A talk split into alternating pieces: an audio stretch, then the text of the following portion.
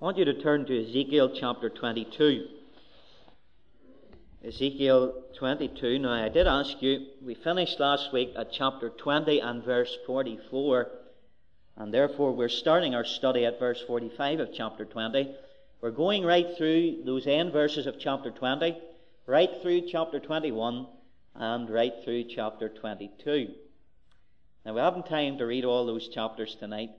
And I only want to read one verse with you of the Word of God, and then we will go systematically through these chapters as we outline these themes and these facts that we need to know. The one verse I want us to really home in on is chapter 22 and verse 30. Now, these are the words of God. I sought for a man among them that should make up the hedge and stand in the gap before me for the land, that I should not destroy it. But I found none.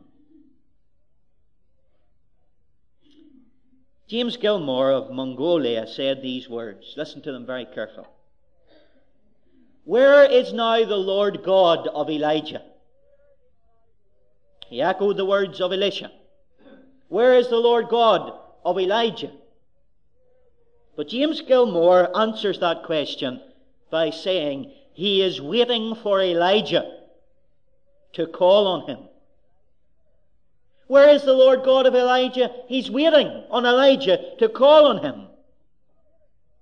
The question today is not, where is the Lord God of Elijah?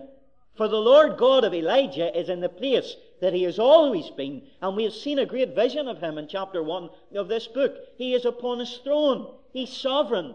He's working throughout all the occurrences that we see in the world historically, eh, in Palestine of this age, and in the world today. His great wheels of time and sovereignty are moving.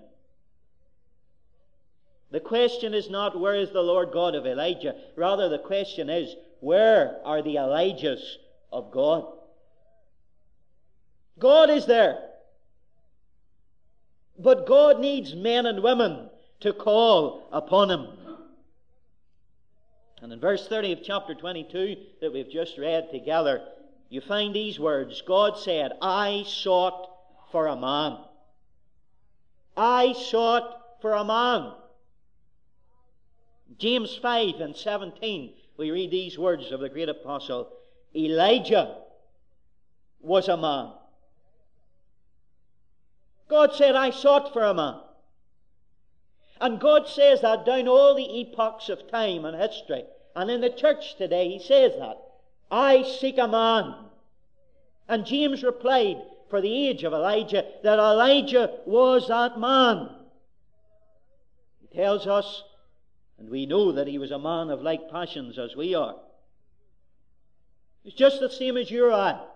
The normal 5 8 Christian, if you like, today. Wasn't anything special to look at. Maybe wasn't anything special to listen to. He was a man of like passions like we are. He was subject to depression. He even ran away on one occasion from the evil heathen queen Jezebel. But we need to ask the question Elijah was a man like you and like I. But what was the difference? Is the difference that we are not men of prayer like Elijah?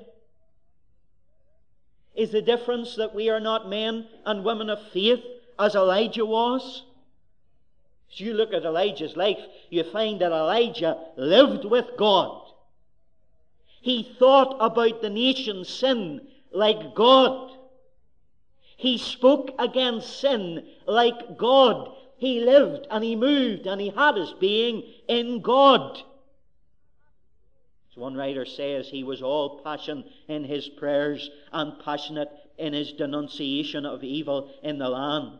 He had no smooth preaching, Passion fired his preaching, and his words were on the hearts of men as molten metal were on their flesh. This one man praying, Elijah, was a majority with God. God sought for a man, and he found it in Elijah. A.W. Tozer writes these words. Listen. Until self effacing men return again to spiritual leadership, we may expect a progressive deterioration in the quality of popular Christianity year after year till we reach the point that we have grieved the Holy Spirit. He withdraws like the Shekinah glory from the temple. You got that? There can come a time within the Church of Jesus Christ, and I think prophetically, Tozer says that just like the temple in the book of Ezekiel, the Shekinah glory can be removed because of the sin of the people. And all through Israel's history, and in fact in history now, God looks for men and women who will be men and women of prayer, men and women of godliness, holiness, dignity, principle, righteousness. In between your Old and New Testament, you don't have any books. But you have a period of time of 400 or so years after the book of Malachi was written until the book of Matthew was begun, where there was absolute silence.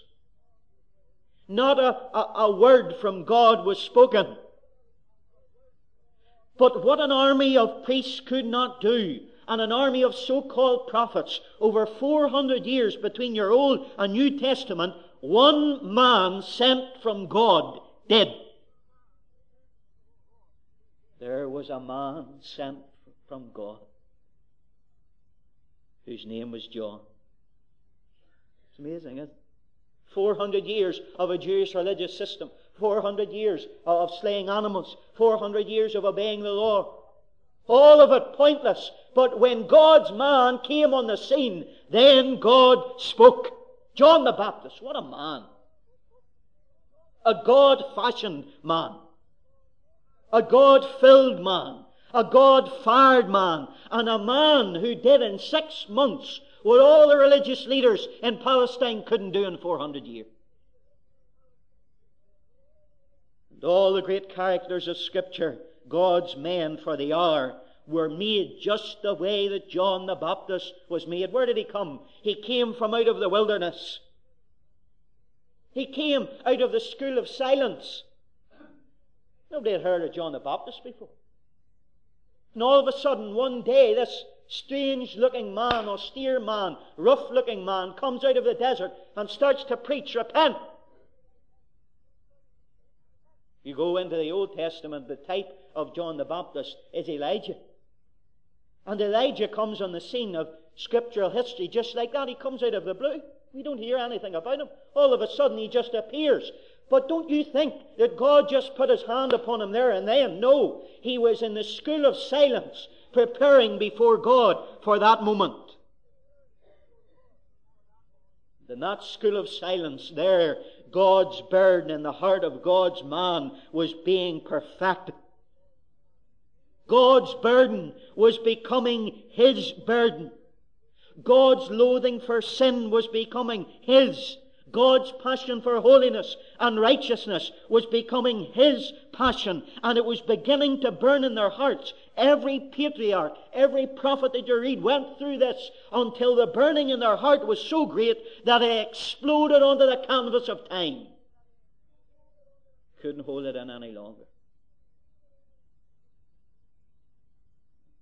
And Elijah and John the Baptist came out of the dark canvas of depravity of their age to be a light unto the glorious gospel of God and to prepare the way of the Lord.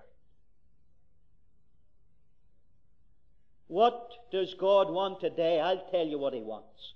He wants men and women, young people, to be men and women of God, to prepare the way of the Lord. Imagine this man preparing the way for the Christ. And that's what God wants you to do. Whether it be prepare the way of the Lord for His Spirit to come in a mighty awakening, whether to be preparing the way of the Lord for His coming, that when he comes, he does find, at least in you, and perhaps in your fellowship, a remnant of believing, faithful people on the earth when he comes. The Lord still looks for such men and women. But the tragedy of this passage that we've read together tonight is this that in Ezekiel's day, the eyes of the Lord ran to and fro throughout the whole earth. But look at verse 30 I sought for a man among them that should make up the hedge, stand in the gap before me for the land, that I should not destroy it. But I found none. No man for the hour. Because of that, God tells them of the coming judgment. That's your first point in your study sheet God's signs of soon coming invasion. In verse 2 of chapter 21, Ezekiel is addressed as Son of Man, and we've seen him addressed as that right throughout the book. Daniel was also addressed in this way, and we noted that these two apocalyptic books in the Old Testament have this title, Son of Man. The Lord Jesus takes it upon himself, and indeed it seems to be his favorite title for himself within the, the Gospels in the New Testament and it is an eschatological title. In other words, a title concerning the end times. But in this specific context, this title speaks of a man who was after God's heart. It speaks of a man who was standing for God among the heathen people of his day in the great religious and political apostasy. This is a great paradox that I want you to see. Because in chapter 22 and verse 30, God says, I looked and I couldn't find a man. And you would be well to say, well, what about Ezekiel? Was he not a man that God could use? Was he not a man, actually, that God was speaking through? Yes, he was. But what had happened? God's prophet, who was once pleading on the behalf of the people, had now been taken by God and had been called upon to set his face against the people. He was no longer being an intercessor. In other words, standing between God and man, pleading for man's cause, but now he's standing between God and man pleading for God's cause. He's now declaring the judgments that God will bring upon the nation. And because of that, Ezekiel couldn't be the man that God was looking for. And so Ezekiel, God's Spirit through him, depicts the tragedy of the hour that these people were now living in, and he uses again prophetic pictures. Now, we finished off at verse 44 of chapter 20 last week because that's really where the chapter should finish.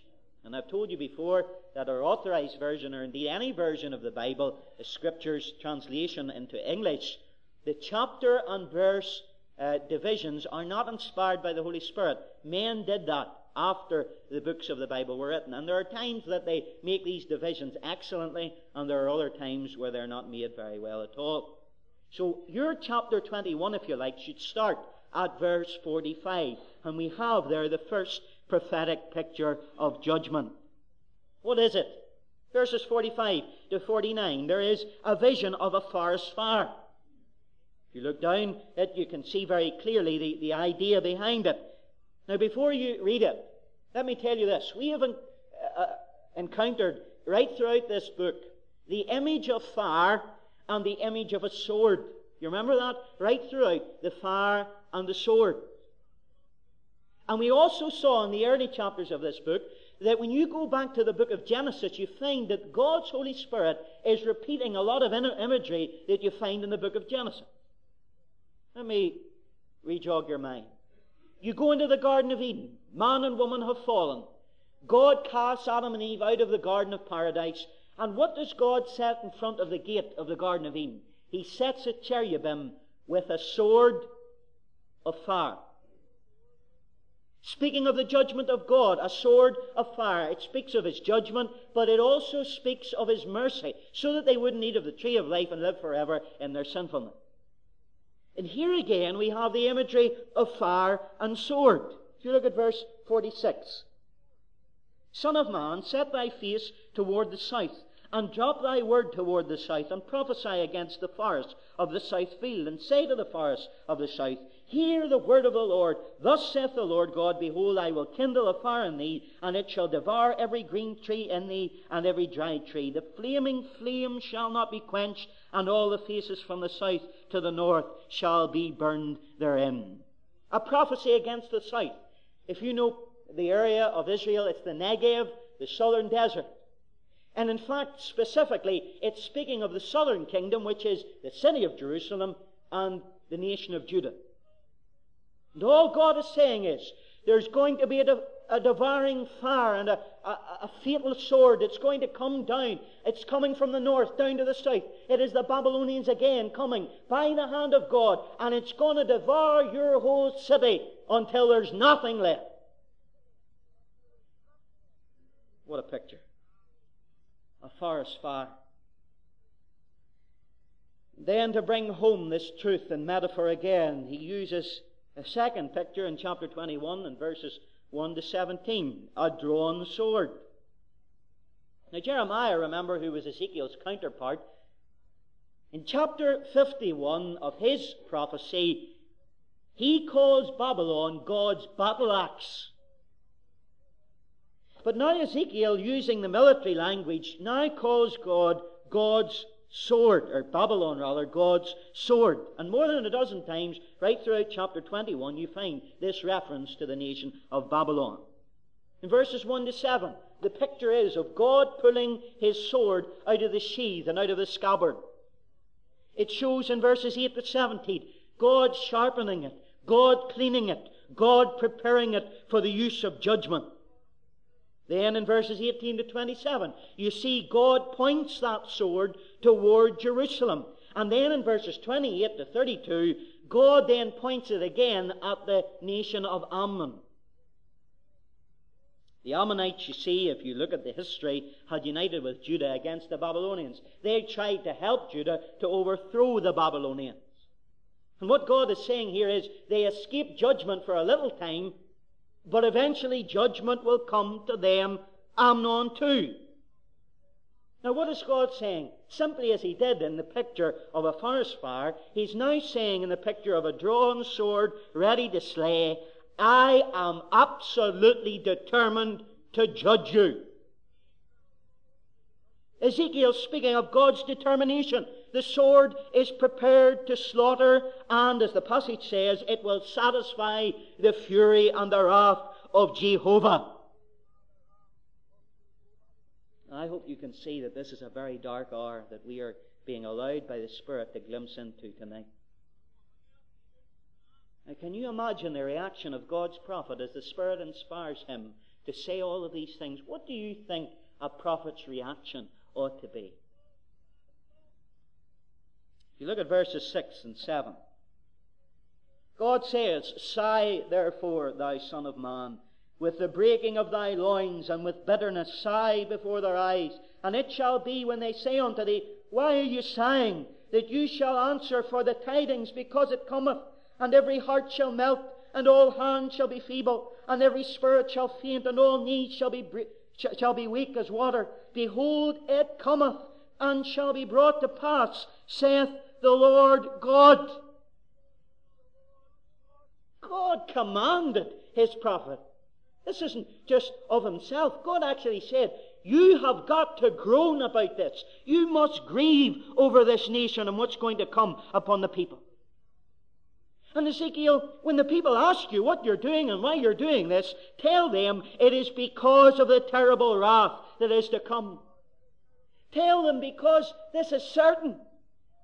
Tell them it's going to happen and you know it's going to happen. God's told you it's going to happen, and you're broken at the prospect of it all. In verse 6 and 7, we find him sighing, and then in verse 12, God says, Cry, howl, Son of Man, for it shall be upon my people, it shall be upon all the princes of Israel's. Terrors by reason of the sword shall be upon my people. Smite therefore upon thy thigh. Can you see him wailing? Can you see him crying? Can you see him with no breath or voice left, sighing and slapping his thigh? This was to warn the people of what was to come. It was to show them of the fearfulness of the coming of the judgment of the Lord. It was to show them that the wrath of God was abiding upon them. It was to show them that the day of the fierceness and the wrath of the winepress trotting of God was coming to them. And God's prophet, God's man, was moved.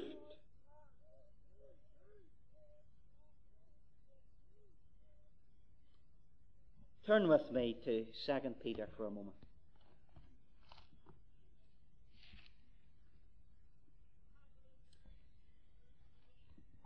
Second Peter chapter 3.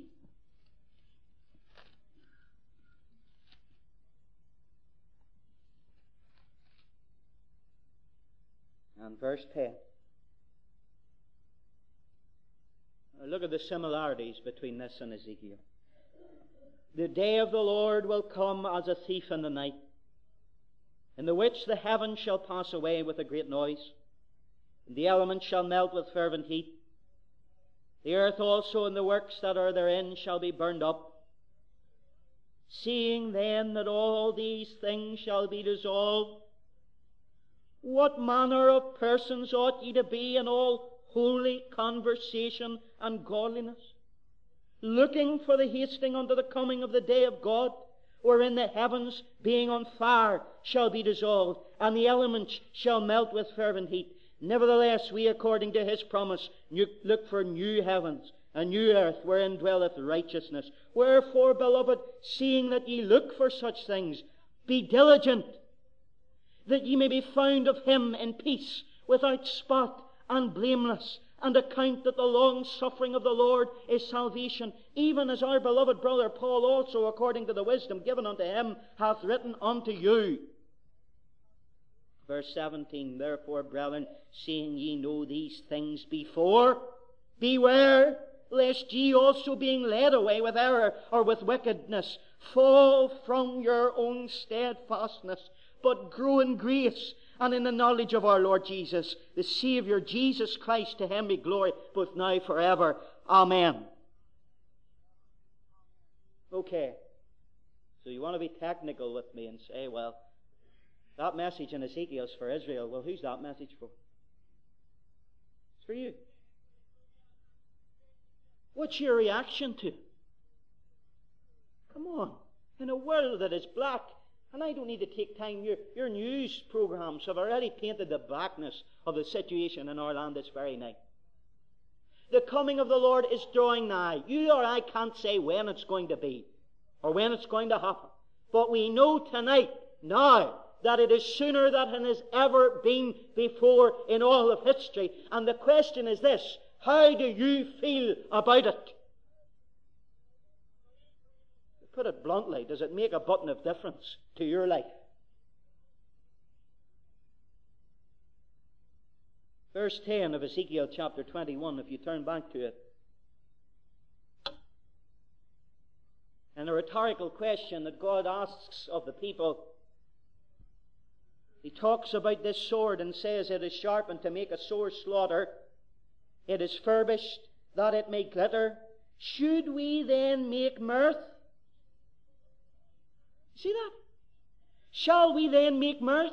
You know what God's saying? God's message of judgment was being declared by Ezekiel the prophet. The people were beginning to see, as we saw last week in chapter 20, the elders of the people came and asked a question. They were realizing that this great judgment was going to come. But even though they had this theological sound knowledge, even though the earthly events all around them were pointing to the coming of the Lord's judgment, they were making mirth. The Lord's asking a question, seeing these things shall be dissolved, what kind of a person ought you to be? Should you be making a joke out of your life? Should you be making a joke out of God's testimony and God's word and God's assemblies and God's work? Men, and it astounds me, even God's people have a tendency to make light of the great need that there is today in the world. And even the pitiful state of the church, whenever you, you cry aloud from, the, from the, the watchtower about what is coming into the church. about the great declension and apostasy, men laugh. Men of God, so called. Oh, shall we make mirth? Shall we, when, when things are so bad? I was in America not so long ago. One of those great preachers, many, many of his books lying the books shelves. He was asked, I think at that conference, you don't tell as many jokes as you used to. You're not as humorous in your preaching anymore. And his reply to that was this yes, because the more and more I study God's Word and the nearer I get to God, the, the eternal truths become more real to me, and I just cannot, if I can put it in the words of Ezekiel, I can't make mirth. Can't make fun of it. Well, there's nothing wrong with a bit of humor, and it can be used very effectively and ought to be used. But, my friend, when you really feel the spiritual temperature of Christ's church in this 21st century, if you really feel it, you'll not be laughing. And at a time like this, as Solomon said, it's better to go to the house of mourning, to the house of feasting. You know what the need of the hour is? The need of the hour is for groaners, for grievers, for wailers to God and for God. But the church is coming down with graduates more than it ever has. But what it needs is groaners. Needs no more good preachers. We're coming down with good preachers. We need groaners. We don't need general managers. We need grievers, wheelers, criers. But as old Isaiah said, there is none that stirreth up himself to take hold of God. There's none. The signs of God's judgment in the world today, do they not stir you up?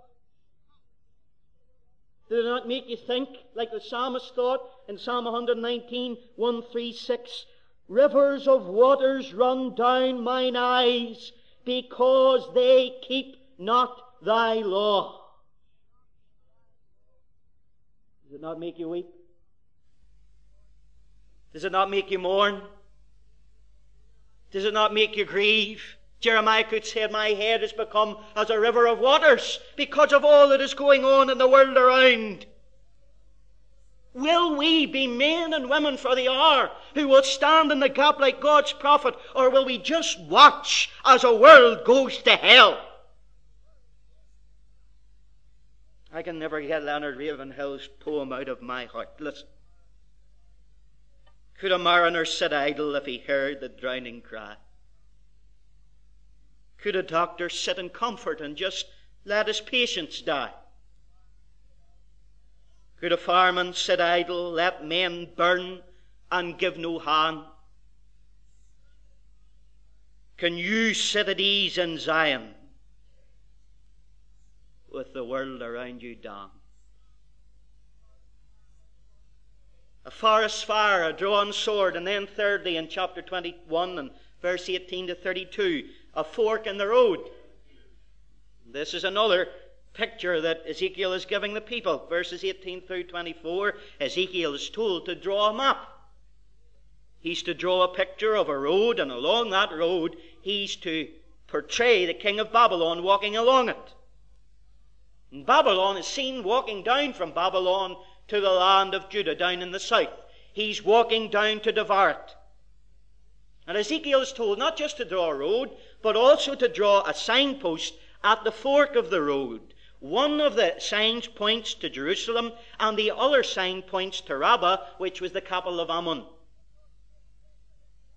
What God is saying, which city shall I judge? Ammon is helping Judah to try and defeat the Babylonians. Remember, the Babylonians were being used by God, and they were fighting against God and trying to defeat them. But Ammon was helping them, and God is saying, Well, who will I judge first? Will I judge my own people, Jerusalem, or will I judge their counterparts and their cohorts, Ammon? You know what the prophet says? God says, I will judge Jerusalem first. First. Verse 21, we read, The king of Babylon stood at the parting of the way, at the fork of the road, at the head of the two ways, and he used divination, and he made his arrows bright, and he consulted with images, and he looked in the liver. Now that looks very complicated, but what he was doing was he was using occultic measures to divine the future, and indeed to divine how to be guided and who to invade first. The first thing he does is he, he marks arrows, if you like. He puts the name Ammon in one and he puts the name Jerusalem in another. It's like casting lots and he picks one out, and whoever's name's on it is the one he'll attack first. The second way of divining the future, he consults his household gods. He goes to all the gods he can and asks them all the guidance he can. And then, thirdly, he looks at a liver, and people even do this today, I'm led to believe. Looking at an animal's liver and somehow looking at it, they discern the future and discern what to do. And all those three things told him to go to Jerusalem first. Now, as an aside, let me say this. This is amazing to me. That our God, and you think we would have learnt it by now, now through this book, where he keeps saying to his people, that they might know that I am the Lord, that I am the Lord, that I am the sovereign God. He is using an unbelieving king to do his work. Not only is he using an unbelieving king, but our God can even go through these pagan methods and make them come up the decisions that he wants. I don't push that too far and say that, that God authorizes these things. That's a lot of nonsense. But I'll tell you this God can do what He likes. He can do what He likes. Go to Jerusalem first. Imagine, imagine this. God's people did, did not obey what they knew, the revealed will of God, yet the pagan nation of Babylon obeyed God and they didn't even know they were doing it. What a paradox. In verse 25, to 27, he brings it home and he speaks of Zedekiah. And he's the profaned, wicked prince that is talked about in verse 25. And he says in verse 26, if you look at it, Thus saith the Lord God, Remove the diadem and take off the crown. This shall not be the same. Exalt him that is low and abase him that is high. I will overturn, overturn, overturn it, and it shall be no more until he come whose right it is, and I will give it to him. You highlight that now. Zedekiah is going to be deposed. His kingship will be overthrown, overthrown, overthrown. He will be the last of the kings of the Davidic line until he who comes, whose right it is. You stand up tonight and tell me of a king who's come in the Davidic line, a king who's reigned over the whole United Nation. Not a one. And I can turn you to Luke's Gospel and the chapter 1 of our Lord Jesus Christ, where we read, He shall be great.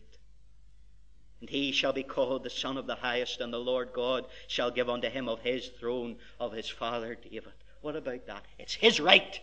Don't you take it off him by your warped theology. It's his right, and he'll have it.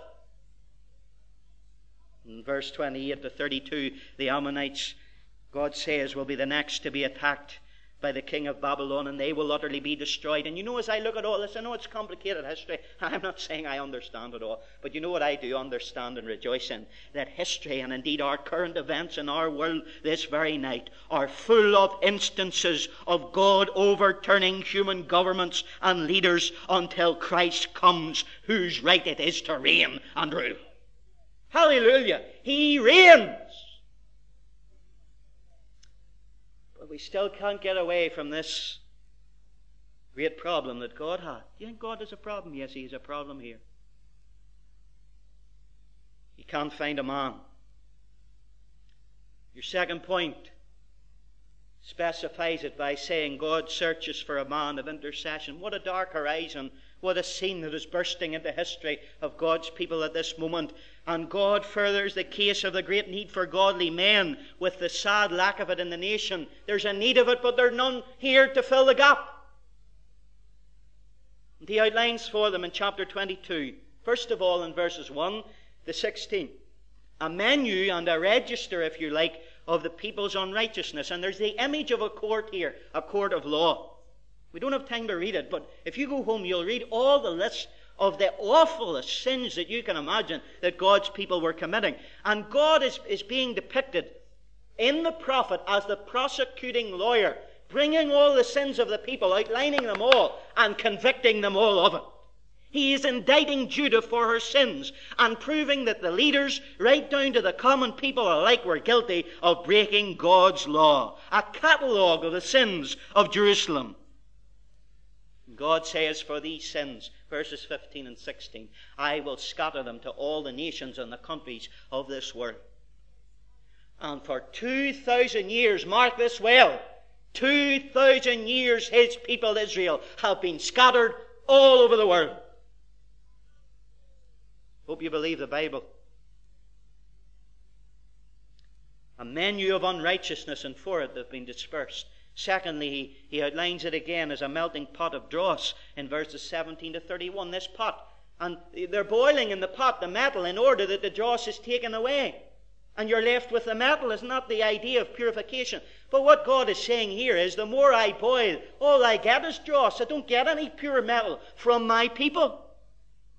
God gives them an image of a furnace. Jerusalem will become like a furnace of fire as the army of Babylon encamps around it. But there's no metal in the city. There's nobody left. Everything's dross. He can't find anything good in his own people because they've been so cheapened by the register of sin. Then he brings in verse 23 to 27 an image of a jungle and he, he depicts the prophets and the, like lions and the priests and princes like wolves. And he says that these lions of prophets uh, and wolves of princes are all fighting to get what they can from the people of God. They're wanting to devour the people. They're not making a difference between holy uh, and unclean. All classes, all types of people were guilty. Religious, civic leaders, kings and princes alike. All of them were filthy and not a righteous man could be found among them. Couldn't find a reformer. He couldn't find an intercessor. He couldn't find a representative to stand for him. And instead of shepherding the people, these false prophets were like fierce, ravening wolves. They devoured the people. They gave them false visions. They were prophets like men pleasing preachers today who sought to make the people comfortable in their sins and whitewashing over their sins with false visions and divining lies in the name of the Lord.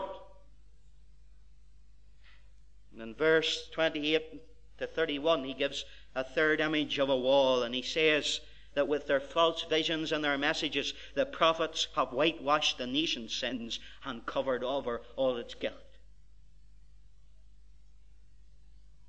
And then he talks about a gap in that wall that needs to be filled. That's your third image.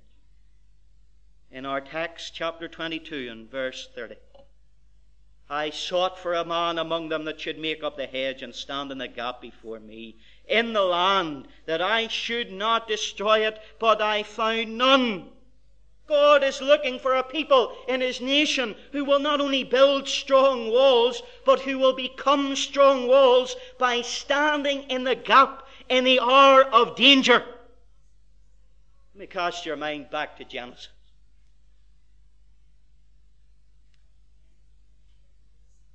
Perhaps only ten righteous men were able to be found in the city of Sodom. And that was enough for God not to judge it. Only ten. But God couldn't find one in his own city of Jerusalem. It's amazing, isn't it? And that's why in chapter 16, Jerusalem was called the New Sodom. There wasn't even a righteous lot. Not even one God could pull out of the fire. Now, can I, before I bring a challenge to you and finish, can I bring to you a great blessing to every child of God in this place? Listen to this. I cannot find a man to fill the gap. But hallelujah, we can say here at this side of Calvary, there is one man one mediator between God and men, the man Christ Jesus. Hallelujah. And what has he done? You see that register of sins. He, in the court of law of God, took it on himself. He went into the melting pot of God's wrath and fire. He went under the sword of God's war. Jehovah bade his sword awake. O Christ, it woke against thee. What a Savior. But you know something? Don't have only half a gospel. where he says, Take up your cross and follow me. You see, we are to stand and intercede as he is interceding now. We are to intercede in this world as kingdom of priests for our God and King. And in the history of Israel, God always looked for a man like this to stand in the gap for gap people, to stand in the breach and ward off the judgment of God. You have Moses and Phinehas who interceded for the people. You have Joseph, who was arisen in the nation for the people to save them. You have Samuel. You have the judges all through that book who were raised up, even Gideon, to save the nation from judgment. You have Daniel. You have John the Baptist that we've mentioned. You have modern day men of God and mediators and intercessors. John Knox, in his final two days of life here on earth, in his great physical discomfort, informed his friends that he had spent the last two days battling on behalf of the church, and he ended his days doing the work of an intercessor. What a man! Oh, for the floods on a thirsty land. Oh, for a mighty revival. But, oh, for a sanctified, fearless band ready to hail its arrival. Can I give God's word to you? Behold, in this Laodicean lukewarm age that's neither hot nor cold, behold, I stand at the door and knock.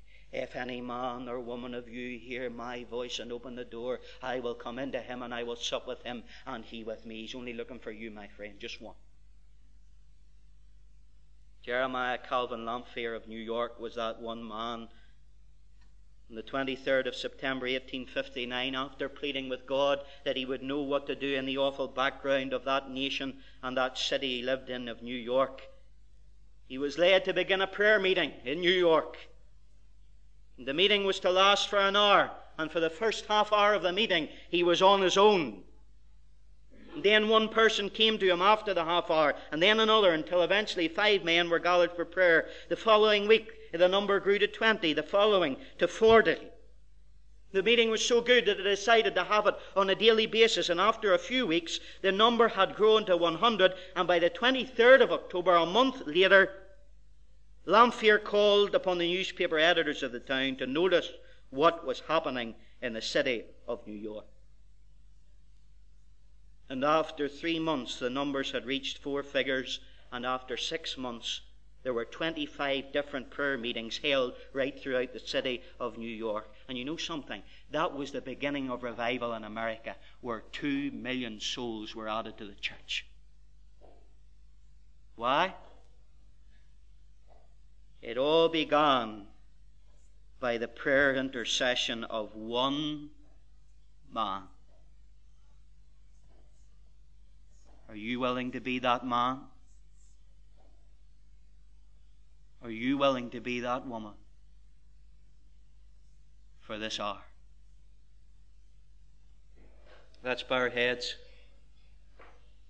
And if you want to be a man or a woman for this hour, you must be a man or woman of prayer. And it's hard because nobody sees you up at the front when you pray. Nobody gives you a pat on the back, but the Lord says, if you pray to me in secret, I will reward you openly. Will you take up a ministry? You maybe can't speak, you maybe can't sing, you maybe can do nothing, but I tell you, you can pray. For you have the Spirit of God in your soul.